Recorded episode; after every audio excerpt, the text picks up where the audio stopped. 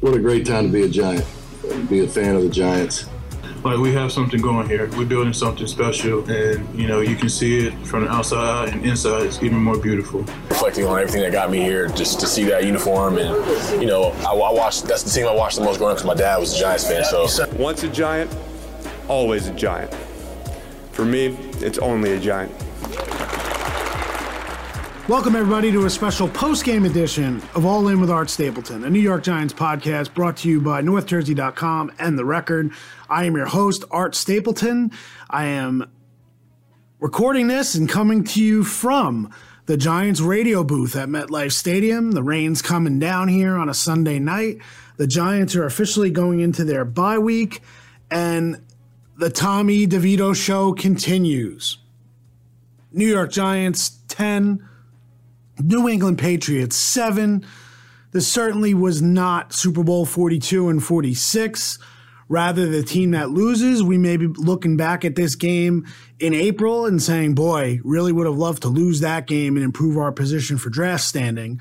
But the reality is, the Giants win this game, and Tommy DeVito really continuing to make things happen. And I, I just think that, you know, we've gone from DeVito being a story that's a fun story, a North Jersey story, a New Jersey story, NFL long shot, underdog, gets an opportunity when Tyrod Taylor cracks a few ribs. And then when Daniel Jones goes out for the season and Tyrod Taylor is on injured reserve, there's all this speculation about bringing a veteran in uh, to compete. Matt Barkley came in, and it, it, was only a matter of time, right, that Matt Barkley was going to take over. He had history in this giant in this Daboll offense, you know, Daboll Kafka offense now, and someone forgot to tell Tommy DeVito that he wasn't supposed to be doing this, and I think it went from being a fun show to Tommy DeVito showing that he can actually play some quarterback here in this league, and what does that mean? It doesn't mean that he's the future at quarterback for the New York Giants. It doesn't even mean that he's the future backup of this team. This is a heck of a run right now. He's had a couple good games against teams that are really tier teams, right? It's the idea that, well, they beat Washington and they beat New England. Who cares? Well, you know what? They won games in this league, and that's what backups need to do in this league. And if you look across the league, forget about looking across the league. Look at the team they played today. The New England Patriots has a first round draft pick at quarterback in Mac Jones, and then has a late round draft pick in Bailey Zappe. Tommy DeVito looked like he was playing in, you know, in the NFL, and those two guys looked like they were playing in, you know, the lower level of college football. That's the difference in how they were playing. And it all started from the beginning today from early on. You know, hats off to Mike Garafolo of the NFL Network, going to Natoli's and Secaucus, ordering a Tommy DeVito, the chicken parm with vodka sauce, and eating it live on the air today. We had a lot of laughs before the game, waiting outside the Giants locker room for arrivals. And, you know, if you follow this program, you know that I've been on the Tommy DeVito story from day one. You haven't gotten more information from anywhere else but from us from me on the show on NorthJersey.com. He's our guy. So we were going to follow this story no matter what. And it goes all the way back to May when I broke the signing that he was signing with the Giants as an undrafted free agent. Talked to him at rookie minicamp, and it's gone on and on and on. I talked to him when he was waived by the Giants in August. When, before that, when he played here against the Jets and met Aaron Rodgers before the game in that preseason game talked to him in the locker room, outside the locker room, one on one. Had that interview for you on All In. So we've been on this Tommy DeVito story from the very beginning. So I had the opportunity to talk to Tommy, and I wrote a column about it today after his press conference as he was making his way from the locker room to the family room to meet up with his family. Obviously, we saw his mom and dad and his brother on the big screen. Fox reported that he had over 200 people here. Tommy guaranteed during the week ticket requests, they were all on their own, that he had three ticket requests that he was going to fill. It was going to be his dad, Tom Sr., his mom, Alexandra, and his brother. And that was it. Everybody else was on their own. And that's been the focus of Tommy DeVito. You know, as much as we've seen him all the attention off the field and the Today Show debating about Tommy DeVito and what his relationship status would be on Hoda and Jenna if he stayed living with his parents in Cedar Grove, to ESPN mocking him a little bit for being at his family's house in Cedar Grove. And, you know, Tommy kind of brought a little bit of that on himself, joking about, you know, how his mom still makes his bed and makes the chicken cutlets. And, you know, but there was a purpose behind that. Tommy DeVito came here knowing that he was a long shot and he had to do things the right way in order to give himself a chance. And that was basically immerse himself in the New York Giants offense and what the plan they had for him. And when he was waived here in August, the New England Patriots pushed pretty hard to get him to come up there to be on the practice squad. And he thought about it. And because the hours between waiting to see if you get claimed and signing with a team's practice squad, Tommy DeVito was sitting in a parking lot here at MetLife waiting for four o'clock to be able to go in and sign with the Giants on the practice squad. He had to decide that he wanted to be here. And this is where he wanted to be. This was his plan. His plan was not to start games for the New York Giants. His plan was to be the guy that develops on the practice squad, competes in practice, does well in whatever opportunity he's given. He was behind Daniel Jones and Tyrod Taylor. This was not part of the plan. Yet the plan ended up becoming this reality. So I said before the game in pregame intros, the offense was introduced. And here's what Tommy DeVito said after the press conference, in his postgame press conference. But then he also told me they're waiting in the tunnel, all the offensive players, and they have a list that's on the wall just outside the Giants locker room right before they come in. And the smoke machine is going, and they're all coming out you know, basically through the smoke.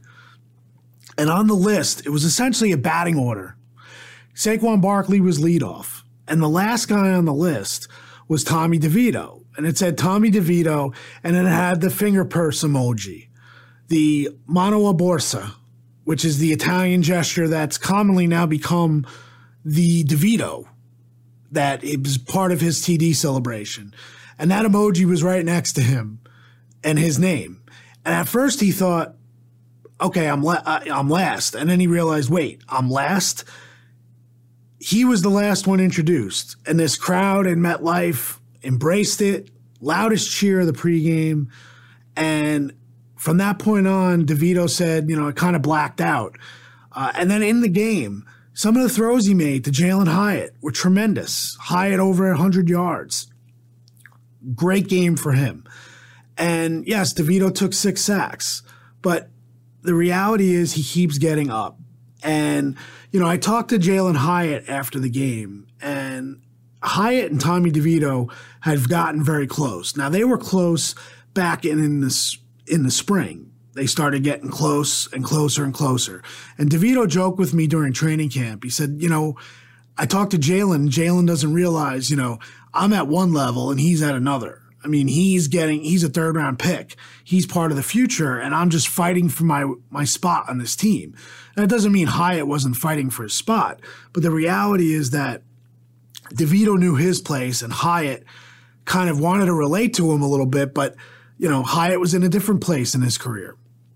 And what Hyatt told me is that when Daniel Jones went down and Tyrod was already at, down, he said the team was going through it that was Hyatt's way of putting it. He said, and what Tommy brought was confidence, that he gave us our confidence back because nothing was going to shake Tommy. We saw how he was sacked in Washington. We saw how he was beaten around in Dallas. Yet Tommy DeVito has basically pushed forward, and his teammates have noticed that. I wrote about it this week. Saquon Barkley, his support for Tommy DeVito is huge and what's gone on here. So that's where we're at. You know, DeVito throws the touchdown to Isaiah Hodgins. They do their little DeVito Mono Aborsa sign. You know, it, it's really taken on a, a different life here. And it'd be a fun story even if the Giants were getting drilled and losing games. But the fact that they're now four and eight, and Tommy DeVito has really directed each of the past two wins, it just gives a different feel right now. It gives you belief in the fact that what will Brian Daboll and this coaching staff be able to do if they get a young quarterback to develop alongside DeVito, and then Daniel Jones comes back next year from his ACL. You know, he has a place on this roster, if nothing else, because of his contract. He has to be here next year. So, you know, they have some options here, but that's the story with the way DeVito has played. And again, I can't tell you that Tommy DeVito is going to start a ton of games after this season, but I know one thing he's earned the opportunity and earned the respect of his teammates to give him another shot on Monday night against Green Bay. And you can bet that game is not getting flexed now. That game is staying in Monday night because, in part, of what DeVito has done. You know, Giants defense, look, they deserve credit today. Let's get to Jay Glazer's report early this morning. If you didn't see it on Fox Sports, uh, that there's tension. I think that was the word he used between Brian Daboll and Wink Martindale. Um, I believe that only some of it is football wise. I think some of it is there is a personality conflict in the way the two men handle themselves as coaches. And it's easy to handle things differently when you're a coordinator versus a head coach. And last year, when they were winning, allowing Wink to kind of be his own man, um, that's the way Daboll handled things. Well, this year, when things are kind of going off a little bit, Daboll handled the Xavier McKinney situation one way, and then Wink came out and was honest and kind of put McKinney on blast. And uh, from what I understand, it kind of, you know, it becomes a personality clash. Does Daboll really want his coordinator taking a certain angle with a player uh, that's opposite of what Daboll did? And you can argue who was right, who was wrong, and how they approached it. But when you're the head coach, that's the call you need to make. So again, I, don't know if anything is imminent that all of a sudden they're going to part ways. Um, uh, we got to see how the season ends. Uh, and look, if the Giants only win one or two more games, they'll have to make decisions up and down the coaching staff. I believe Brian Daboll will be here, but I think, you know, they're just going to have to decide what's going on. Now, you can bet that the Giants organization, someone paid attention to what was going on in the pregame show because after the game and the post-game celebration that the Giants put video of on their social media channels, Brian Daboll gave the game ball to Wink Martindale. Okay? So clearly the Giants are aware of what went out there via Jay Glazer. And I you trust Jay Glazer because he doesn't just put things out there. Now, could the perspective be a little different? Uh, th- internally than what is now perceived externally? Maybe. But the reality is, we're going to find out after the season when coaches make their decisions, see what they're going to do. Um, and, you know, Daboll kind of reassesses and reevaluates his coaching staff. So I think um, at this point, that's where we're at. Kayvon Thibodeaux with half a sack today. He's now up to 11 for the season. Uh, it's certainly something to to keep an eye on. He's chasing Myles Garrett at 13. He's now two behind Myles Garrett. And um, that's kind of where we're at. So we'll, we'll be back either tomorrow or Tuesday for a bye week uh, podcast. Joe Schoen is going to talk tomorrow on Monday. So we'll hear from him first time since the season began. And you know, we'll have the opportunity to talk to the general manager. So that'll be interesting to see which way this season uh, has gone for him, what he sees, and, um, you know, what they're saying for the remainder of this season and heading into 2024. So, again, final score 10 7. Uh, I think you got to give, again, Tom Tommy DeVito credit. These Giants have kind of, you know, stemmed the tide a little bit here we'll see what happens. I know everyone rooting for the tank is not happy, but they're about a month and a half left of this season. We'll see where they're at come April when it's time to draft and what they do and what they maneuver as far as their evaluation goes. So, again, appreciate as always you being all in. We're all in as well. And we'll talk to you soon.